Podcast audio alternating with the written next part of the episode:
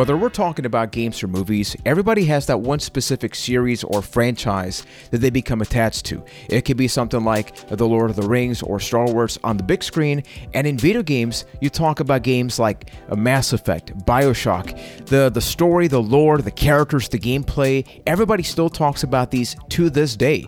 And when talking about the topic of remasters, sometimes people have like this questionable thing of, well, it's the same game with a fresh coat of paint. But recently, we got the Mass Effect Legendary Edition, and there they fixed a lot of stuff that maybe some people, myself included, complained about. So if the question became, is it worth playing Mass Effect again or for the first time, we're going to be talking about why so many people are excited about this on another exciting edition of A Cache of the Past, with a brand new episode available every single Sunday and clips available across the week at youtube.com slash A Cache of the Past with yours truly, Juan Velas. I am from San Juan, Puerto Rico, and joining me, Brickhouse from London, Ontario, Keith Hamilton, my buddy, my Hi, friend. I'm Commander Hamilton, and Commander this is my Hamilton. favorite podcast on the Citadel. Yeah, man. Yeah. This is this is a game that you and I specifically really connected with, especially between mm. the first and the second Connecting one, right? is a strong word. Get over we're talking it, Keith. about our Get No, over I'm not over it. Let's just go right into it.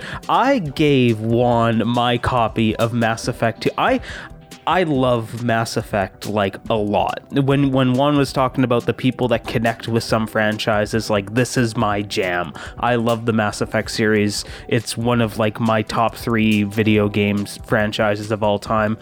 Might even say the Mass Effect two's my favorite game of a previous decade.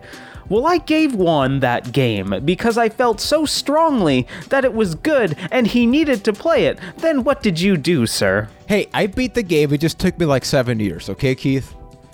Okay, maybe like five, actually.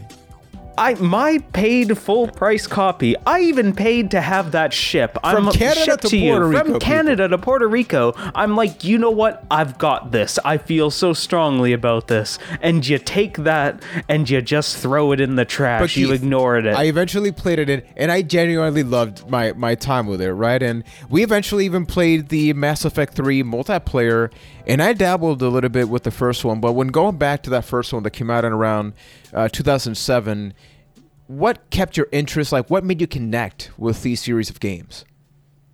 It has a lot to do with the world building that they created with Mass Effect. Like, I'm...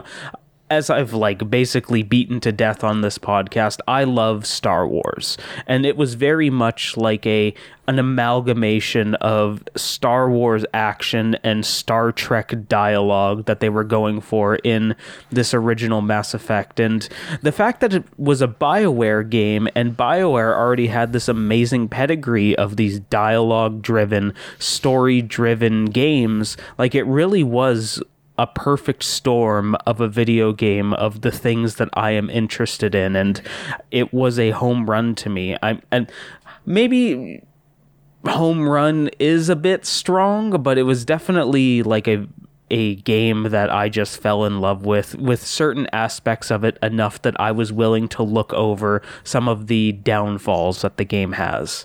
Yeah, and when and when talking about this from an outsider's perspective, right? Because I played a little bit of Mass Effect one, and I had some problems with it, especially some of the vehicle stuff and things that they did address in this ledger, Legendary Edition, which is why I'm really excited to check it out. But from an outsider's perspective, it was fascinating to see how much people connected with the world and the lore. And like you mentioned, it reminded me so much of Star Wars because people became hooked on the uh, novels, right? Because this this this game got all of that. So if you wanted yeah. story and decisions, like this offered all of you uh, that. And as you mentioned, you know, they had uh, Knights of the Old Republic, and they, they're coming from that incredible pedigree with a well-recognized R P G. Them and being BioWare, you mean? What? Them being BioWare. Exactly, them being BioWare. And it was just something unbelievable that they were able to create this unique, you know, uh, just brand new I P and have that experience. So when they announced this Legendary Edition, which it is not a remake, even though they've definitely overhauled things, but it's still the same game, just a whole lot was added. What was your reaction to that, having not played these games in maybe a couple of years? I was so freaking excited because honestly, like, even just being a fan of Mass Effect aside, it is a series and franchise that didn't age well. The games themselves are fine, but it became this problem of the... Because especially with Mass Effect two and three, the D L C is so important to the overall experience. Like, they have some of the best D L C in video games, period, especially from that console generation.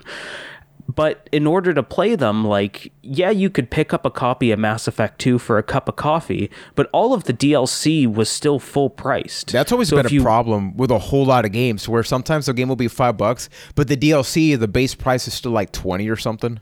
Yeah, it's insane. So every time that I wanted to jump back into Mass Effect two or any game in the franchise, really, it would be a case of, oh, well, I need to either dig out my old three sixty from whatever box it's in or rebuy all of this D L C. And when you're talking about the entire franchise, you're looking at upwards of one hundred dollars for the entire experience. That's what I loved so much about the announcement of the Legendary Edition, because now you have this complete package with all of the games and all of the D L C. It's not something where you have to figure out and download it one by one and spend way too much money on it in twenty twenty-one. Now it's all in a concise package. Like, the fact that they up-resed everything and upscaled it, fixed some controls and, and did like those minor improvements, like, that's all icing on the cake as far as I'm concerned. The fact that we have this complete Mass Effect trilogy, original Mass Effect trilogy package that is very available, very, very accessible in this generation. Like, that is so exciting to me. And now there's finally like a place that I can tell people, this is why you need to play Mass Effect, and this is where you play Mass Effect. It's not like a conversation of, oh, you need to pick up this, and then buy this D L C, and then buy this D L C, but you can skip this D L C, but then you want to get this one, this one, avoid this one, and then you want to play Mass Effect three, get these two, and then just this long list that, like, people just roll their eyes by the end of it. That's a thing of the past now, and I'm super excited about it. And I think if our if our main question is why are so many people excited, even though, even before we hit the record button, my intro was going to say in the past ten years, you know, this game, the first one was almost twenty years old. As much as it hurts to, to say... It's not okay. It's nearing that. Exactly. So just not put, okay at all. Just put yourself in the context that there's a lot of people that their first Mass Effect game was maybe Andromeda or maybe it was Mass Effect three, because... I've heard many people say, like, oh, the three sixty and the P S three is old, but that's where these games came out. And sure, there's backwards compatibility, you know, in Xbox One. You can't play these games on P C, but sometimes when people... It's like if it's not something like Netflix. Netflix, there's a movie, you hit the button, and you stream it. With an old video game, you brought up the incredible point, which is, okay, here's the game, but the D L C is still there, so you can not get the D L C, but you get the overall package. And this reminds me a lot of like when we would get uh, Game of the Year edition games, which we still get that, right? But yeah, before, it was like a year after the game came out. I feel like this is the perfect scenario. Like we've, the both of us have not played this yet, right? So we may eventually provide uh, a more detailed review, especially the first Mass Effect at some point down the line of the podcast. So if everybody uh, would like us to do that, definitely let us know. You can also add us on Discord at acasttothepast.com uh, slash Discord and subscribe at youtube.com slash acasttothepast. But the fact that it's the ultimate Game of the Year edition, you're not getting the first game, you're getting the first three games. They're fixing the things that for years, because they have all this data from fans like yourself, people that are obsessed about this game. They're like, okay, subjectively, this is something that a lot of people do not like. What if we were able to go the back? The Mako says hello. Exactly. Especially in the first one. And even something that they announced in that process is, hey, you want the original style thing? You also get that. So you almost get like a, instead of like a Game of the Year, I'm going to say it's like a celebratory Mass Effect package that I have no doubt, man. It, uh, they're putting it reminds this out. me a lot of the uh, the Master Chief Collection that they put out a couple of years yeah, ago because yeah. they have a button and it's it's a literal graphics button. Oh yeah, with where Halo, you can be playing amazing, Halo yeah. one and then you can hit the select button and boom, now you're at Xbox One graphics. Exactly. They're giving the option to have whatever you want the way that you want it.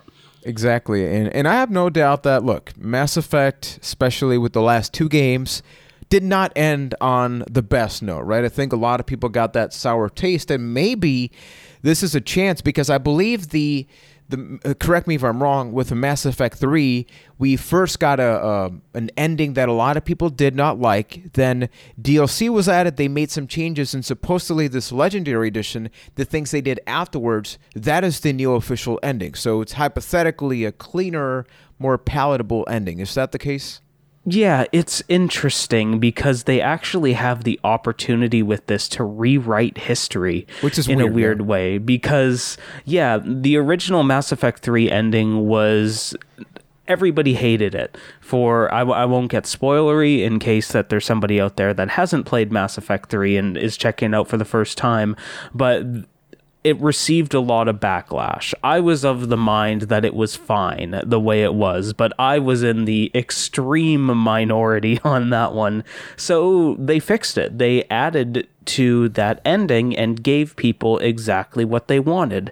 And then later on, they added more D L C and more context to it that even elaborated on it further and made it a more complete package.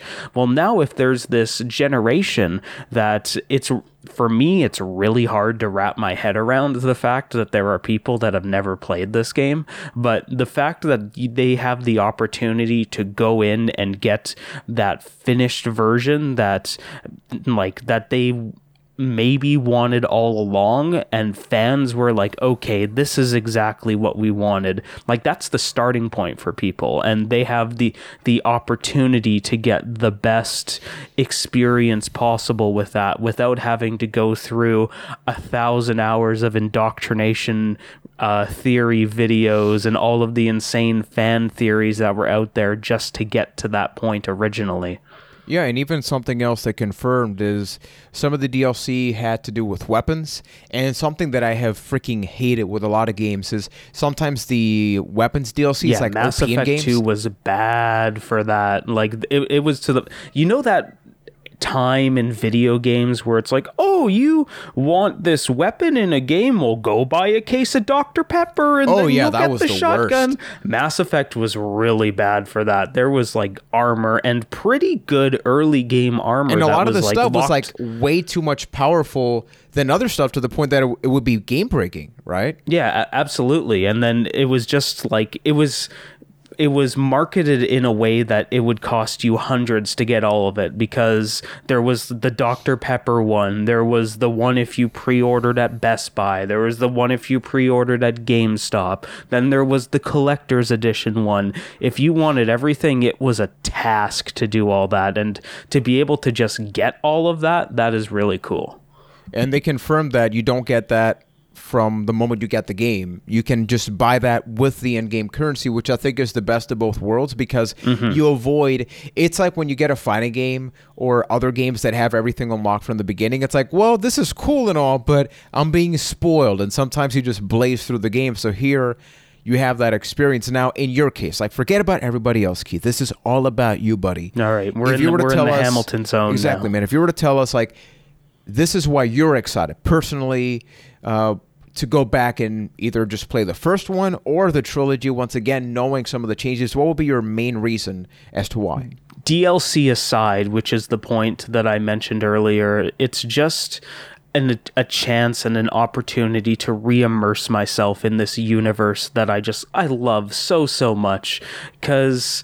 there are like, they're almost like triggers in my brain that happen where if I hear the music from the Normandy or if I think of a certain scene, then I'm like, boom, I'm fall in love with Mass Effect all over again. And it's been a few years since I've played the series at all. So this is an opportunity for me to get this brand new experience with it being this up-res thing, and just an an opportunity to go in and experience it all again. Kind of like, it's almost like visiting an old friend, especially in the way of how strong the characters are in that game, being able to experience the stories with all these characters. And I want to say I'm going to make different choices on this one, but I'm probably not. I was going to ask that, because that's one of the challenges the when you go thing. back to these games. I, I have a similar situation. Oh, now I'm going to play as the bad guy. Nope. I make the no. exact same decisions. You'll make two of the bad decisions. You're like, you oh, feel bad. I don't really want to. And then just go back to fall into your old habits.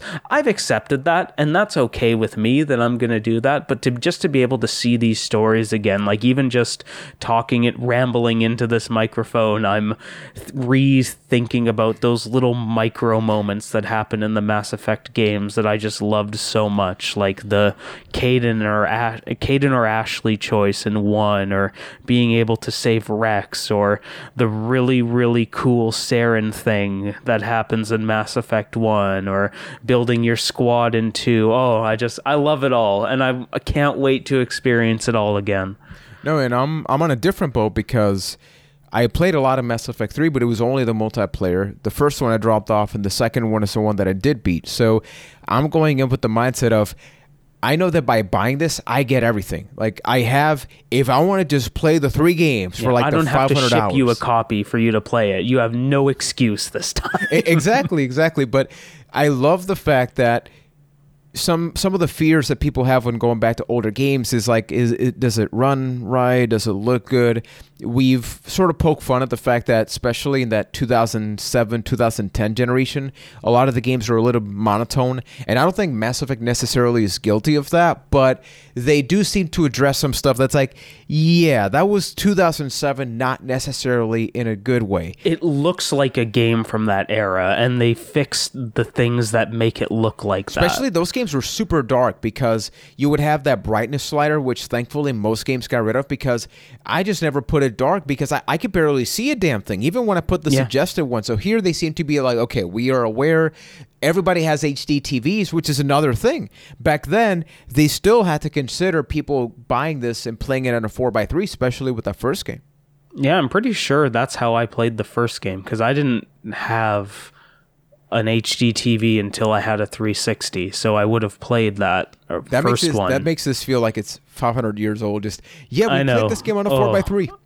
I dated myself. I, I remember the exact moment I got an H D T V. It's when I was playing Dead Rising two, and oh, wow. they they couldn't, like, if you were playing it on four by three, you weren't able to read the text because they made it so small, because they had built the that game for H D lot, T V. Yeah. So I'm like, I can't read this. I need a new television. So Dead Rising two made me go out and spend more money than I probably should have.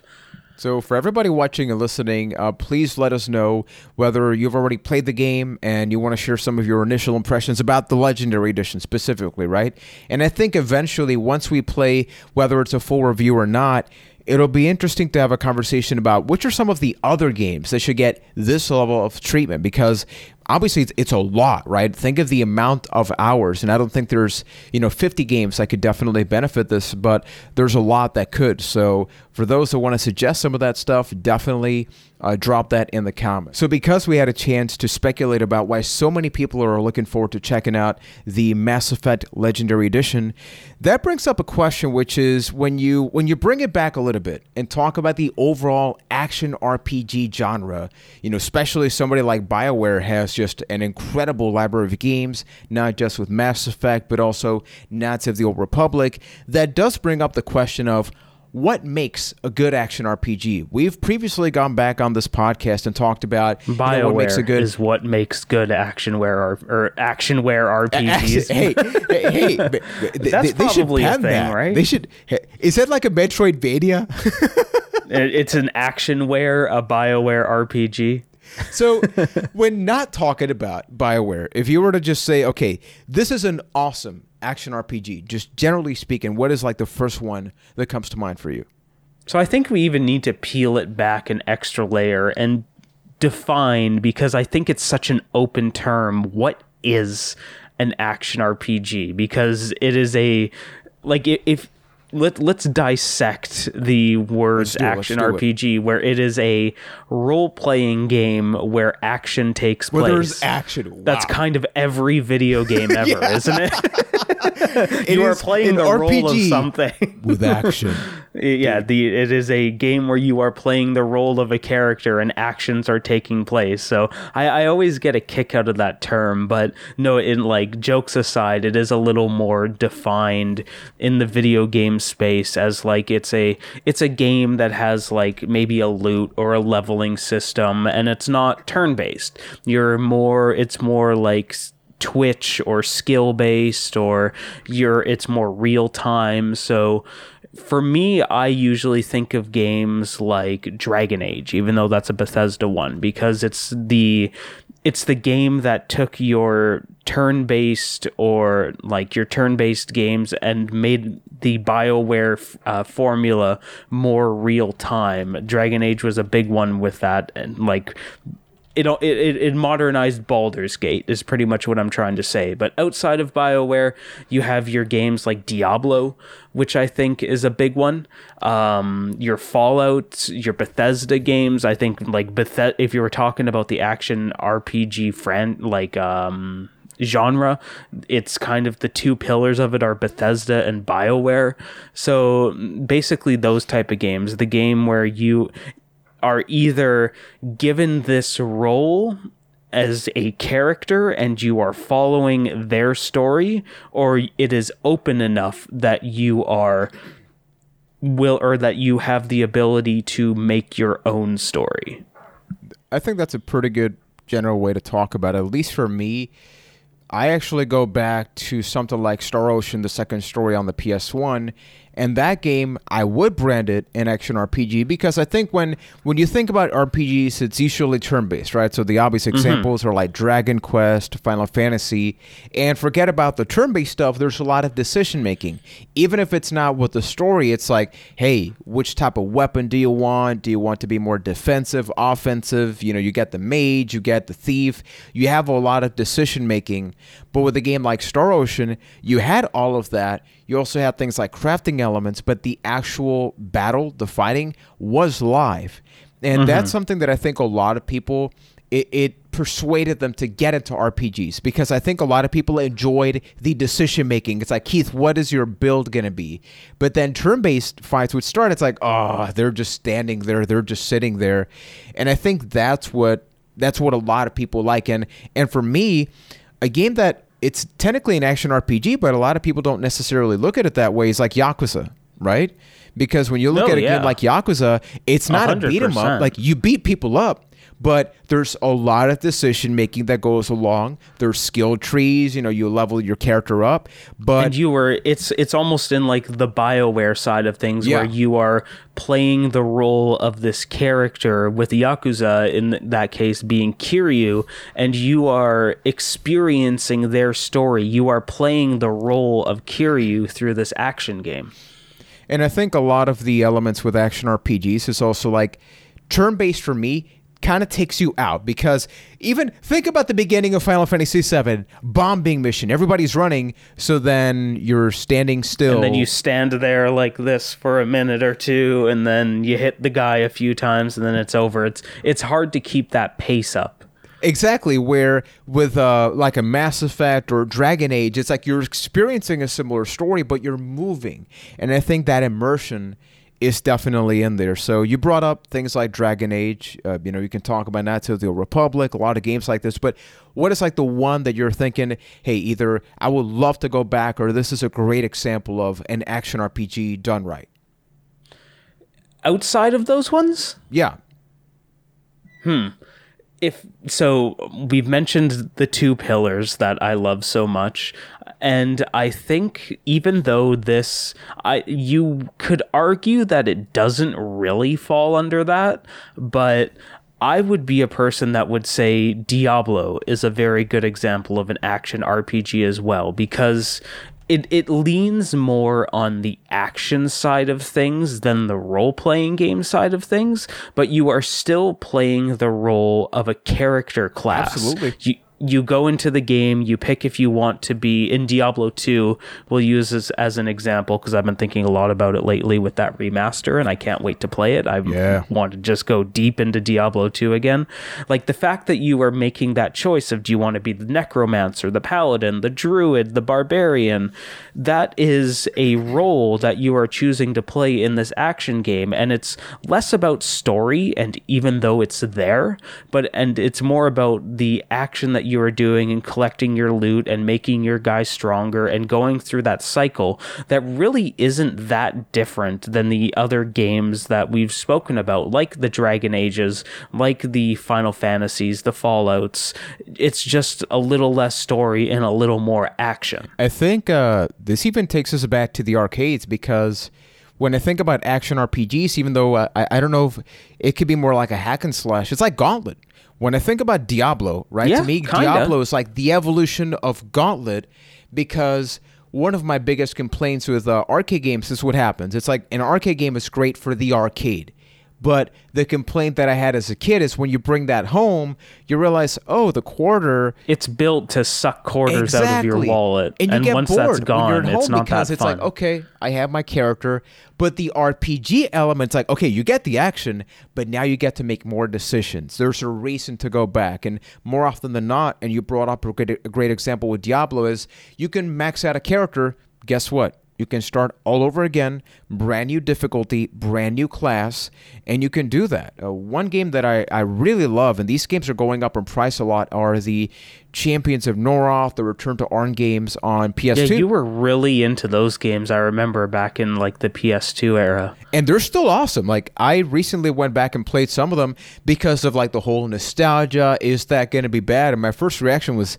first of all, damn, it's difficult, it's really hard to play, but... It's mm-hmm. like amazing gameplay. You brought up Baldur's Gate, and I think it's, you spend, let me know what you think about this. Even with Mass Effect, there, there's a lot of decision making. I feel like it is an action R P G, not R P G with action, if you know what I mean. Like, the emphasis yeah. at the end of the day is when you go to that battle, the decisions you've made flourish. Whereas a turn-based R P G, it feels like the the battle is there to bridge the gap with the story. So it's kind of different, right? It's the part that makes it more of a video game in the turn-based, where there's always the... It, it's the part that separates the narrative. Like, you need to get to the battle to get to the next part of the story, where a lot of times in the action R P Gs, the battle and the story almost blend together and to become the same thing. Absolutely. So... what would you say is one of the things that is non-negotiable for you? I think everybody has pet peeves with a game, right? Like in my case, if you tell me there's a starvation element to a game, that that is my biggest turnoff. Yeah, but no thanks. yeah, I just don't like it. But focusing on the on the must-haves, so it's like that one thing that you have got to have or that they got to get right in order for you to enjoy an action R P G. They need to check... It, It can be either or, but they need to either check the strong characters box or the strong world box. Like, you need something to en- keep me engaged, whether it be I want to experience this world that they build, or I want to learn more about the characters that they've that they've developed and their stories. Because that's really, in my opinion, the biggest driving force of these games, even beyond the actual gameplay itself. Because yes, I get that the gameplay needs to be fun and it needs to be a good loop, but you need that reason to drive forward and actually enjoy it. Because one example that I always think of constantly is uh is Two Worlds. It's a game for the Xbox three sixty that should have succeeded, in my opinion, but because it had like the formula behind it to be a good one of those games, but it just felt soulless in actual execution. Like, it was, here, go do this quest, you don't really care about the characters, the gameplay's kind of mediocre, the world's just green field after green field after brown field after river, and you just... like it, there was no soul to it. So that's really the game that made me realize you need one or the other to succeed. I think that's a really good example. For for me, I'm a big fan of beat 'em ups and, and hack and slash. So for the gameplay side, something that I need is just have it flow. There's been a lot of mm-hmm. like pretty good action R P Gs, but when you start playing and you feel that animation, right? It's like when a game is good, you don't even notice the little things, but then you'll play a game with that has that jank, right? Where you got to press the button and just something feels so off that that really throws me away. But then if you only give me the action, you lose me. But then on Especially the flip side, in like in an action R P G, it's really easy if a game works for like yeah. your brain to almost go on autopilot. Like, you know, the things that you are supposed to do with the character that you are using, and your brain just kind of makes it happen.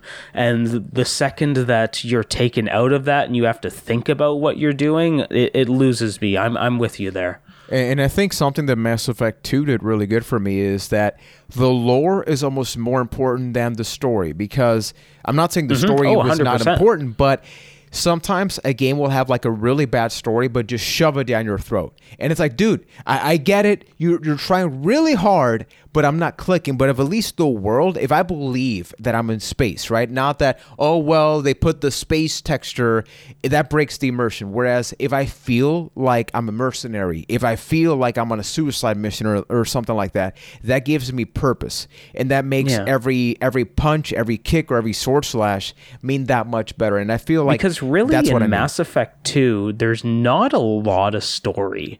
You have the basic idea that you're given at the beginning, but then it's a game spent around character work. And I think that's why it's so successful, in my opinion. It's your, they took the time and they took a game to be able to make this threat feel like universe ending, and you have to go to extremes just to have a little bit of a chance against it.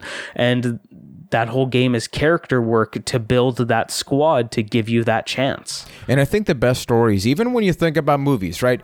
Lord of the Rings. What is like the short form version of the story? Hey, we got to get rid of this ring. That's the story, right? In itself, mm-hmm. that is Frodo, the story. Frodo is in danger. Frodo dies. Frodo doesn't die. The exactly. End. But then the character building that you mentioned, that makes you care about the journey. We got three movies out of that, right? Mm-hmm. And some people well, could say, well, let you me, get let that, me ask but you it this. Is the justification. To uh, to kind of go on that point, if you did not care about the Fellowship of the Ring, the, that group of characters, would those movies be half as revered as they would be today? Exactly. No, that that's a great point. And with uh, um, it's hard to just not flat out talk about BioWare again, but something that they've been really good at, at least f- with most of the games that I played, even going back to like a Jade Empire, right, which is a, a game that a lot of people forget about, is you care about the characters and they try really hard to be like, hey, maybe this character is not your cup of tea. Maybe you find this character annoying, but somebody's going to click with that. And I feel like some games try to have too many, too many neutral, I'm saying this with quotes, yeah, characters. They, they want them to, you, they want somebody to fall in love with every character. Exactly. To the point where they almost get homogenized and none of them are unique. Where in a BioWare game, even in the bad BioWare games, because we're, we're talking about BioWare with all this reverence, but really I think up until the last console generation, like the P S four era, they... They they fell off a cliff there, to be straight, as far as I'm concerned. But even in the bad BioWare games, your Mass Effect Andromeda and your Dragon Age Inquisition, the characters are still good because they are all so different from each other. They're, they rarely have the same traits, and you might not connect with all of them. And that's okay, because then it almost incentivizes later playthroughs to give those characters a shot. And even if it doesn't work, well, then you can just dump them and try somebody else. Like I, I had that um, exact situation in Dragon Age, the original one, because that's one of my favorite games from that console generation, where I played through that game about four times, and it, I didn't even make different decisions all that much in that game. But it was about okay, I'm starting a new playthrough. I had these two people as my party last time. Now I want to try these two people and see how they react to scenarios and see how my playthrough differs just from having these two people around as main characters and not as supporting roles. And that's really, in my opinion, where the strength of those games come from. And I think that doesn't just extend to the story, but also the gameplay. Like, if you're giving me options, they better matter, right? Because yeah. some games have had it so you can use either magic or or sword, or you can just button mash X and you'll progress. And it's like, what's the point of making a decision when really yeah. it doesn't change the gameplay loop all that much? And with the story like you're mentioning... Why do the hard thing when you can have, like do so much less work and get the same result? Exactly, and and on the flip side, as you mentioned with uh, the story part, is if you're if you're ma- giving me decisions about the story and between the characters, I hope that the actual conclusion is not, hey, everybody's happy. It's like, if this doesn't have, if there's not a threat, if a character cannot die off or something, don't even give me that option, because I feel yeah. like a lot of games sometimes are guilty of like, hey, here's eighty options, but really, Keith, you still end up in like one of the two scenarios. And it's it's a circle where you yep. start at one point, and then the circle gets bigger, and that's all your choices, and that's all your choices. Then you get to the bottom of the circle, and you're almost funneled into the exact same scenario as everyone else. And I think one game that we can sort of close the topic of is, I mean, there's a reason Skyrim has had like fifty different versions, despite the fact that all of them are glitchy, all of them are broken, and it's like one of those key words that everybody loves, which is immersion. People, people, you want to be, do you want to be immersed in a video game, Keith? Nothing says immersion like spawning in seven hundred cheese wheels and rolling them down a mountain, let me tells you. Oh, yeah, but... When talking about like not not just Skyrim, I mean, this could be Oblivion, this could be Morrowind. Despite the fact that the game is broken, right? It's like these faults were there. The fact, kind of like Cyberpunk, you know, like it. The expectation is you will encounter a glitch, but when you're in this world, you feel like you're doing something. You feel like you can make decisions. And I think a lot of people are willing to forgive some of the faults when the reason that you come into these games, in this case action R P Gs, is great. Like, uh, you know, going back to the topic of Yakuza, Yakuza six was my first foray into uh, the Yakuza games, which you suggested. And something that I love is like that game is tiny. If you think about the actual world, you're going back and forth. Yeah, all of them are like that. You play between like eight cities in the same blocks. Area, like Kamurocho and all that, right? Mm-hmm. So think of think of that challenge, right? If at any point I became aware of that as I played, boom, you're done. But then when they combine the story with like badass action, you're like, dude, I don't give a... You could make this shorter and I would still enjoy it, because w- what is there, the reason that you come into a game like that is not even the story, it's like the characters and the personality, right? And then maybe the action. It'll be interesting. Like, I want to eventually play uh, Like a Dragon, because I don't know if you saw, like, they seem to have confirmed that now going forward, Yakuza will be turn-based. And that's interesting yeah. because... Is that like the only series I can think of that went backwards? I mean, not backwards in a bad way. Just usually you see turn-based yeah, going to action. Backwards isn't the right word, but yeah, it, I think so. It's it's almost like the opposite of Final Fantasy seven, right? Yeah. Where they remade the game and made it a more action R P G beyond turn-based, where Yakuza's doing the complete opposite. Exactly. And and for everybody watching and listening, we really would love to know just what makes a great action R P G for you. I think to, to sum it up is I I hate the, the, the saying that's like a jack of all trades, master of none, but action R P Gs need to have a little bit of something, because you can look at a game like Tetris, They need right? to master one of the trades. You got to master one of them, but you got to have a little bit more of the other stuff. Like Tetris, for example, as a game, as long as the puzzle element works, yeah, the music is important, but you're like, damn, this is like really good. But an act, the action part of an action R P G needs to be complemented properly with the role-playing part in order for that to work, right? one hundred percent. Like, And and I think that's like one of the more unique genres. Like a fighting game, as long as, like, sure, you can talk about the graphics and the characters, but if the fighting flows, you can forgive a lot of that stuff. Whereas action R P G, the fact that you're, it's like a hybrid of genres. It's very I mean, difficult. Stories in fighting games are laughable up until the Mortal Kombat yeah. series. I guess it started with point. M K nine. Like it, they've been laughable at this point. So it it's it it's almost like a scale where it was tilted so far in one direction in the gameplay side that you didn't even need the story side. Exactly. And and I'm happy we had this conversation because in the podcast, uh, we haven't talked a lot about action R P Gs just because, generally speaking, these games last a hell of a lot, a hell of a They're lot longer. They're very you know? difficult to review, it turns out. I, exactly. And, and because... And I'll never forgive you for not doing Knights of the Old Republic. We'll, we'll, we'll get to it at some point. Like a, we'll, get, we'll just give you like an, a solo episode.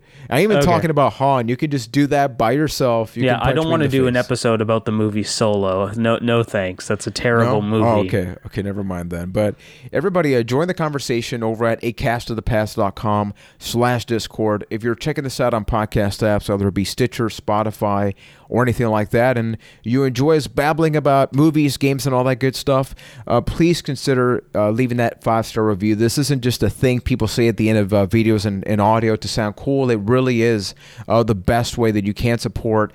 Uh, same thing with YouTube. You know, so thank you to everybody that's been enjoying the new format. For those on the audio platform, what we've been doing is we cut up these episodes into like these specific topics. So let's say you're like, oh man, a forty-minute podcast, I ain't got time for that. Well, we split the episodes into very key topics, right? Like this one, we did Mass Effect and then overall action R P Gs. You can consume that. Mm-hmm. You can check out our mugs.